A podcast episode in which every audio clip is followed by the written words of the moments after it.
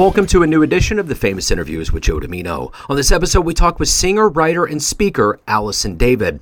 She is a U K-based musician, medicine woman, a renowned singer, writer, and speaker who loves teaching people the magical and healing powers of their voice. She helps creatives and visionaries activate their voice so that they can have confidence and take action to manifest their visions, create the world they want to see, and have a lasting impact. She's got a great story. Enjoy this interview. Thank you for taking a minute out, and I want to dive in with what we've lived through for the last three and a half years, going through a global pandemic as an artist. How did you make it through it, and how has it changed you? Okay. Well, how did I make it through it?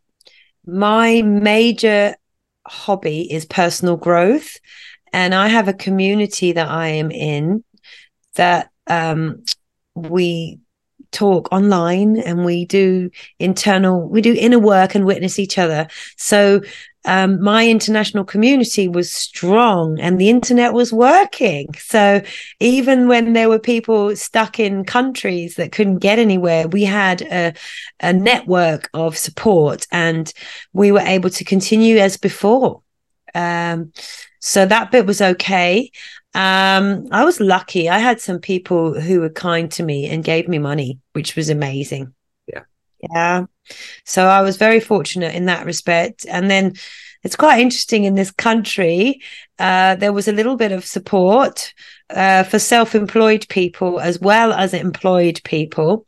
And, um, you know, often when you do your tax, you know, you try and make your income as low as possible, you know, and but I've been so honest, it was all right. It did me in good stead, actually. Yeah. I mean, yeah. It's not a dishonesty or honesty, really, but, you know, yeah, my cost of living and the expenses and everything, I just, I scraped it through. But it was, what was so beautiful was the opportunity to not keep at it, working like really hard, relentlessly, and never, when would I have ever taken time off? I wouldn't.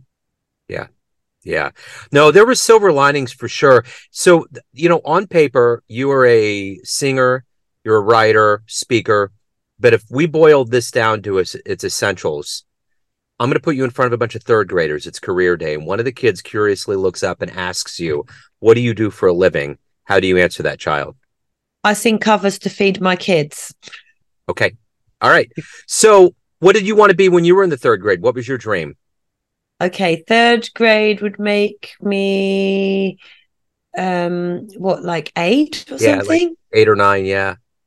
Um, I think I would have said actor and sing. I, all I, I don't properly know, but I know when I got interviewed for secondary school, which is like eleven-ish, yeah. I said I yeah. wanted to be an actress and a singer.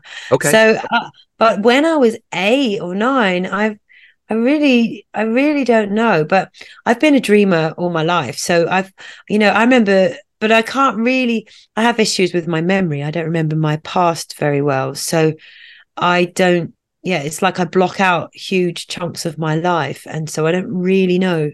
Um, but there've been all sorts of things I wanted to do. I had a million job ideas and invention ideas, and I'm a dreamer, you know, yeah. I, I'm, I'm like, in this life, there's no shortage of things that I could fit in. I mean, there, I can't fit all the things in that I'd like to do yeah. in this life. I, I know the feeling. I definitely do. Let me ask you this. As a singer, what was the first concert that you ever saw that blew you away? As a singer? Well, I wasn't a singer. I mean, I, even though I might have said that at my uh, secondary school interview, the idea of being a singer was completely away from my mind until I fell into it at twenty-ish. Um, so, but the first concerts, well, the first concert that comes to my mind right now, I saw J B's, I saw Fred Wesley, Pee Wee Ellis, and um, gosh, God, the third one. Three of the J B's. So that was amazing. And um, um, but that, I mean, I've seen Nina, Nina Simone at the Royal Albert Hall. Um, Uh, I remember as a singer now, when I just started to emerge as a singer, um, and that was literally telling a few people that I'd like to sing. Um, I went to see her. I saw Herbie Hancock on the Headhunters at a festival, yeah. and I came back and I had this song. I got the jazz, ding, ding, ding. I got the jazz, ding, Think, think. I got it pumping through my blood, flowing through my veins. This rhythm is driving me insane. I got the jazz. And it was that that came out through watching them. And um, the way that they interacted on the stage, I was really fascinated. Just, you know, it's very much about communication, the way that they were playing. Um, I mean, at the time, I didn't know anything about, I mean, I'd seen some concerts before, been to Glastonbury, I'd seen some, I've seen some great people, but that was the one where, yeah, like I got something, I got the jazz that day. And, and it was partly because of the way that they were looking. And I got this sense of, I couldn't tell this to eighth graders, but orgasmicness, you know, there's like peaks that you, these like rises and peaks and then, and then falls and yeah. Oh, yeah. I like it. I love that description. So let me ask you this. Take me back to your childhood. What were the seeds that were put into you that made you a dreamer, that made you a creative, that made you follow this path that you're on right now? Mm, good question. Still can't answer it. I just always have been a very joyful person. And, uh, you know, it's interesting because I was also very much in denial of stuff. Um, and but I just, I I think I had aspirations. Like I grew up on a council estate in Southeast London and I used to want things and I used to want them. And then eventually I'd get them. And it was, you know, I'm, I can only remember roller skates. Yeah. At the time I wanted to join the Brownies so badly. We didn't have much money in my family. And so the cost of the uniform was um, expensive. And, um, you know, there was something about wanting something and getting it. That that I have, my signature song is called Dreams Come True. I believe the dreams come true. And so I had this experience in my life that I could want something, wish for it and get it. Now, I wouldn't get it straight away, but I remember that with the Brownie uniform, in the end, I ended up, we got the ten pounds that we needed. And and then we went to the market and there were these roller skates and I got roller skates instead, which is probably a good move. Um, and but like, I remember wanting a bicycle and, you know, it was some years later, but I got it. And it was just that sense I I had from such an early age that anything I dreamed of, I could achieve. It didn't mean I couldn't have it. I could have it straight away, but I could get it eventually. So that is partly the answer to your question. Yeah. Yeah. No, that's a great answer. So let me ask you this. Who's been kind of a hero for you in your life? That's a difficult question. I don't really have heroes. Okay. Um, or inspirational so, figures. Inspirational figures. I mean, the first person that comes into my mind, again, I'm back on music, is um, Stevie Wonder as as a as a person who, um, like when he started making the albums where he played every instrument, yeah, that just was sexy.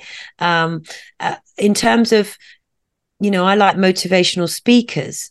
So I have motivational speakers that have inspired me, and uh, the the significant ones in my life probably started off with Louise Hay, and at a certain point there were a few others in the middle, and then it got to Eckhart Tolle, and then um, I got into Abraham Hicks, uh, which is Esther Hicks, um, who it's called channeling, like channeling. I do that, but I believe that it is channeling. It's like, um, and that's who I really like, Abraham Hicks, still into them. I have a mentor at the moment called Sage Levine. She's a coach um, of coaches, and her company is called Women Rocking Business. She inspired me. Um, the teacher before that that I really liked, she taught human design business stuff and she inspired me, and she was called Beth. She is called Beth Davis. I had a Tantra teacher, um, and her name at the moment is Aya, Aya Omi Tola, and um, I, she's been a great teacher. She was the first person who really saw me. Like she saw, I don't know what language I'm allowed, my bull crap. She saw it. You're you're good. So let me ask you this. What would be a dream concert for you? If you could go back in time or even in modern era, who would you love to see live? Uh, do I have to, can I just not go just to nineteen sixty-nine and go both to Woodstock and the one in um, Brooklyn? The two yeah. concerts. Can I have two festivals? They're really close to each other. You can have, yeah, yeah. Oh, and I can I can I get to see loads of people. I love that era. Like I love sixty-nine is such a good number. Um And, uh, you know, there was that one in the park with all the black people where Stevie Wonder and people like that played. Yeah. And then there was Woodstock. And, you know, I love all the hippie music so much. So, yeah, I would. Oh, that would just be the best time yeah. machine musical experience of my life. Yeah, absolutely. So what is the motivation for you every day? You're a creative. You, you obviously have a lot of fire in you. What is that every day for you to wake up and to do what you want to do and to ultimately be who you are? I believe that I came to planet Earth to be on a mission. Um, you know, in the end, it's like spread love is the mission, right? But I've defined it and found better ways to to, to name it.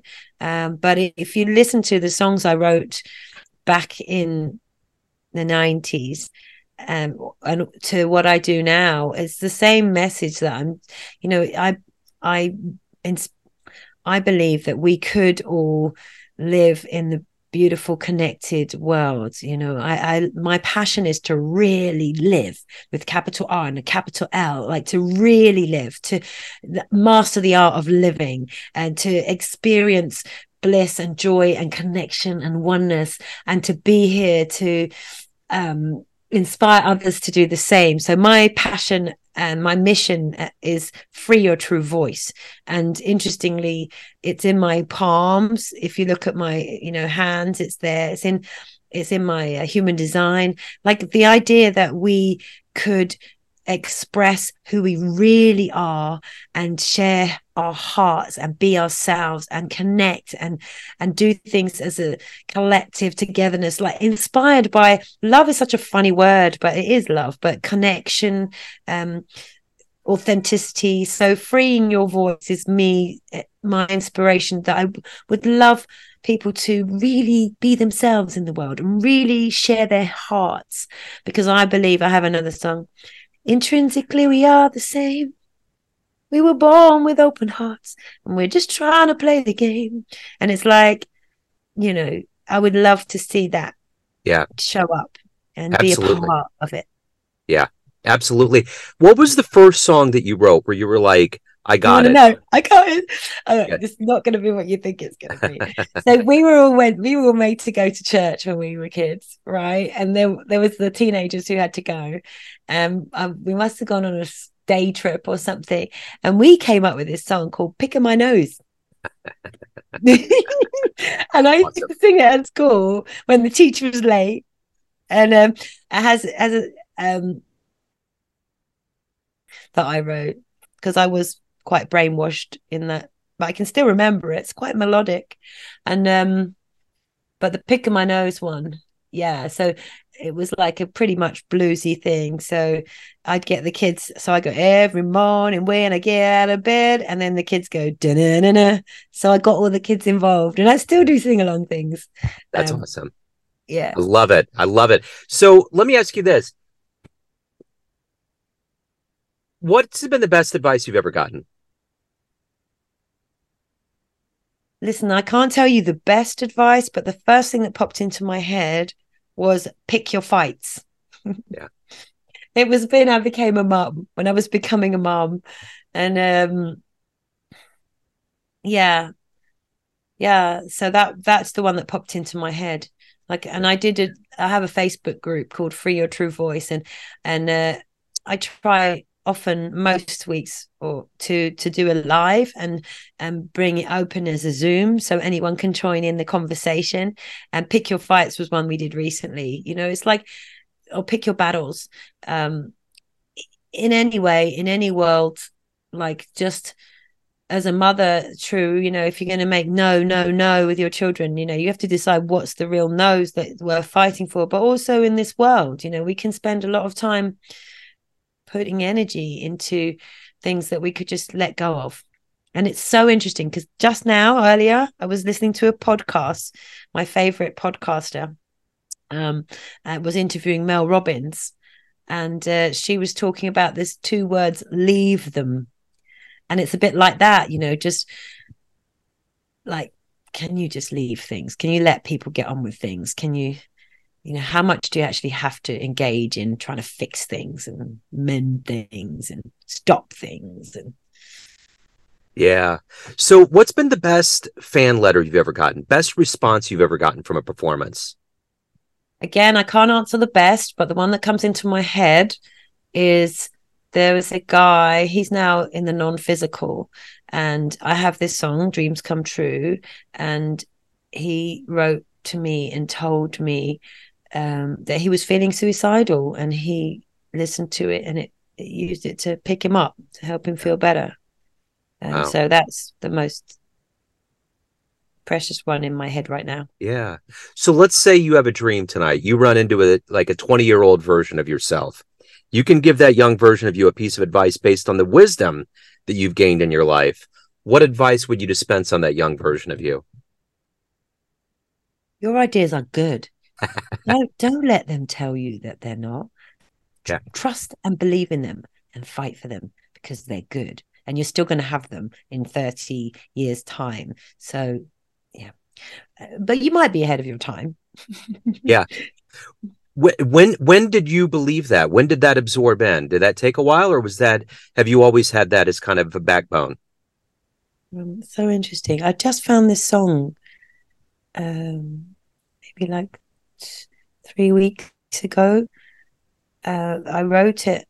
I think I was fighting with the father of one of my kids, but it might have been, there might have been a war, that one of the wars, uh, the one where George Bush was in president after the Twin Towers, that kind of war, Afghanistan. Yeah. And then, yeah. um, and, um, but there was me fighting with my ex at the same time, the father of my daughter. And, and, um, and it was about, you know, before we, if we want to have peace on the outside, we need to make peace on the inside. We can't stop fighting ourselves. And so I found that it just popped into my head. I was driving, and then I was like, took me another week or two to remember the title, because I thought it was going to be on a cassette somewhere. And then I realized it's on my phone. It's still in my iTunes from before. So um, that message is always that that was there. But I think, and then I sort of started listening to some other songs that I made in the nineties, and I'm like, gosh, I've always, I've always known this stuff. I, I, like, so it, it surprises me over and over again that I, I've been on the same mission. Because yeah. There was a time when I completely lost faith and hope in everything I was doing, and I lost my mojo. And it was like ten, eleven years of lost mojo. And even though when I refound it, I didn't realize until literally a few weeks ago that how everything's connected. Like this, I'm a coach, and I coach people to free their voices, and that's what I'm passionate, more than singing. I'm passionate about encouraging people to speak up for themselves and express their true selves and advocate for themselves and their ideas and a better world. And um so yeah, it feels like I've done a full circle, and and I only quite, like I say, it's very, very fresh that I realize I've been I've actually been the same all along. You know, it's interesting when you say full circle. I my my stepdaughter turned eighteen about two weeks ago, and we went on a trip, and we were waiting for a ride at a, an amusement park called the Time Traveler, and it was, the metaphor is perfect for this.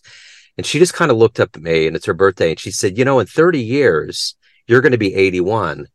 And I was just sitting there, and I was just thinking, and she just kind of opened the door a little bit, and I said, "You know, I will tell you this that I figured out about life."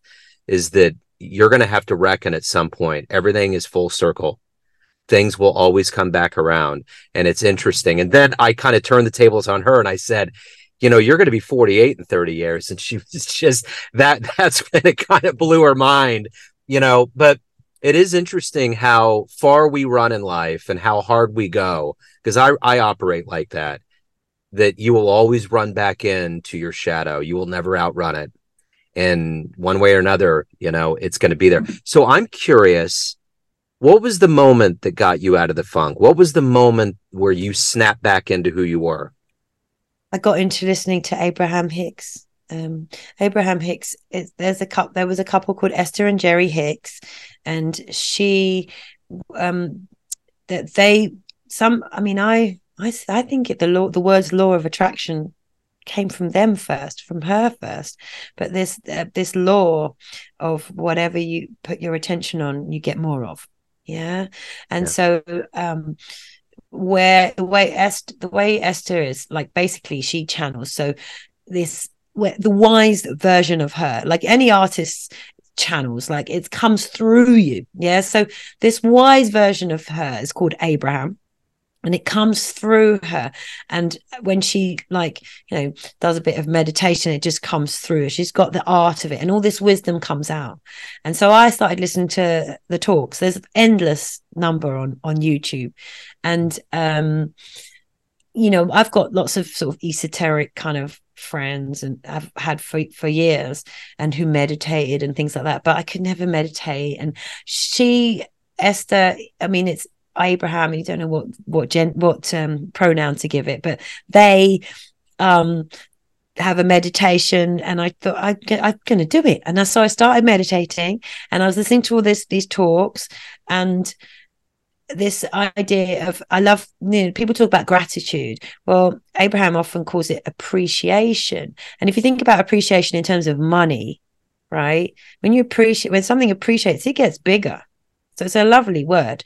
And it was, I was singing at the beach. I, I sang on the seafront. That was my job. Like, I got to sing three or four days a week, um, standing, looking at the horizon, facing south, like, and various things, you know, that were lovely. And just this pivot of appreciation. It was twenty twelve. And it was the pivot of doing the same exact thing, but looking at it through eyes of appreciation really helped. Yeah. Like, then changed everything. So of all the things that you've done and overcome and become in your life, what are you the proudest of? I, I'm, I'm a little bit emotional. Funny enough, this week I've been going through it a bit, you know, like emotionally. Um, I'm actually, today is the, um, it's the celebration of a six-month program, coaching program with my clients. So we're having a celebration ceremony in um, three hours. And um, I'm so proud of my people, the people that I've been coaching. This yeah. is the second six-month cohort. I'm just so proud. It's the most amazing thing, especially they're creatives and visionaries, right? So especially if I witnessed them giving birth to their creativity, their um, their output, their confidence to do their beautiful things in the world. Um, it's just the most amazing thing. And I've played some great gigs in some great places and traveled and all sorts, but being hands-on and witnessing this transformation in someone's life, I feel so proud. So let me ask you this, you know, as an artist, you always have these dreams of places that you want to play on, a stage you want to perform on, a place you want to go to. What was that for you? What was the place that you got on stage and you were like, I can't believe this is happening? Hmm. Well, in the future, it's Vegas with an orchestra. But right now, um, it's probably Glastonbury Festival Jazz Stage with yeah. a band called Red Snapper. That was cool. Yeah. Um, the biggest audience was Tea in the Park. It was about ten thousand in the in the thing. Same band, I think. I don't know. Actually, was it the same band? Can't remember. And then going to Australia, doing a tour over there. That was great. Yeah. Um, it, it was Good Vibrations, and the band was called Freeland. Um, that was good. Oh, oh! Actually, I got to do another one. Uh, there's this um, company called Ducky. It's quite a queer company in London, and they wanted me to be um, a singer. They wanted me. They had a night, a tribute night to uh, a T V chef from the seventies called Fanny Craddock, and everyone had to dress up as Fanny Craddock, and I got to. Um, So I had was dressed up like her, but I had a I had two songs and um and I had a kind of catwalk stage. I see myself, like, you know, really in the hugest stages, uh, being completely glamorous and camp and huge. And so that one was quite nice. That was probably the best one of its kind because I got to be really glamorous and in character, yeah. um, you know, and have people on either side and. lap it all up. And yeah, that was really fun. I love it. So let me ask you this. Everyone out there has a perception of you, your family, your friends, all of your fans, everyone that you work with, everyone in your, your coaching group, but you ultimately run the show. What's your perception of you? Who do you think you are? Oh, I um, consider myself to be an extraterrestrial. Um, so it's so funny because my brother is now completely bought into it, and he's like, well, you know, you're an extraterrestrial. And uh, um, and yeah, a couple of people like have kept kept onto it, so they even remind me if I forget. Um, so yeah, I like that. And if I am an extraterrestrial from the planet Org, we're not we're not bodily, we're bo- we're blobs, we're like just amalgamous blobs. Yeah. Um, so that's quite cool. A medicine woman is sometimes I describe myself as, like, I love the fact of being witchy pagan, um, and also dormouse. Like, some people don't realize how much I love to just curl up and be really tiny and quiet, and they don't see that. Sure, sure. Well, you got to have a yin and yang, that's for sure. So if anyone out there wants to listen to your music, reach out to you, be a part of your coaching, anything in your world, where can they go? Probably the best place is alison david dot com, A L I S O N D A V I D dot com. But, you know, I'm on social media. I ex- on my personal Facebook page is where I often share my heart, my current, what my journey, and my poems. And that's just a stream of real Alison just being herself in front of people. Um, yeah, so... that's that. Then I just have my uh, business, you know, music-y one, Alison David Singer, or on Instagram, Alison David Vocalist. Um, yeah. And if you looked up Free Your True Voice, that's my Facebook group. And that's where we focus, you know, on building a community of people who would love to dare to express everything that they are. Yeah. And so... if that people wanted to actually be part of that community, it's called Free Your True Voice. It's on Facebook at the moment. I, I am birthing the website, so hopefully those four words will lead people to me wherever they are. So I got to tell you, you know, along with doing podcasting and, and radio show, I'm a visual artist. I write, I do spoken word. I've I've done a number of readings, and I, I, I just feel things. And you have a you have a very you emanate a very beautiful spirit, and I'm so glad that the world and everything pulled you out, and you're you're in full force. So oh, I, I got to tell you too, you asked me up front what really allured me in, and I was very, I, I'm very interested in this community if there's singers and creatives, but there was one picture of you and you had a heart in your hair. And I'm like, if someone can do that to their hair, there's there's something special going on. So that, that was one indicator. That was one nugget. So thank you so much for your story. Thank you for spilling the light forth on the show. I really appreciate it. Best of luck with everything. Thank you, Joe. Thank you very much. And I'm very honored to be a part of your creation. Thanks for tuning in to another famous interview with Joe Dimino, where we cover the world of art, literature, business, spirituality, music, and more from around the globe. Our esteemed theme music was composed and produced by the great E E Pointer of Kansas City's River Cow Orchestra. If you want to hear more interviews, visit the Famous Interviews with Joe Dimino channel on YouTube. You can also find us on Spotify and Apple Podcasts. Thanks again for listening, and until next time.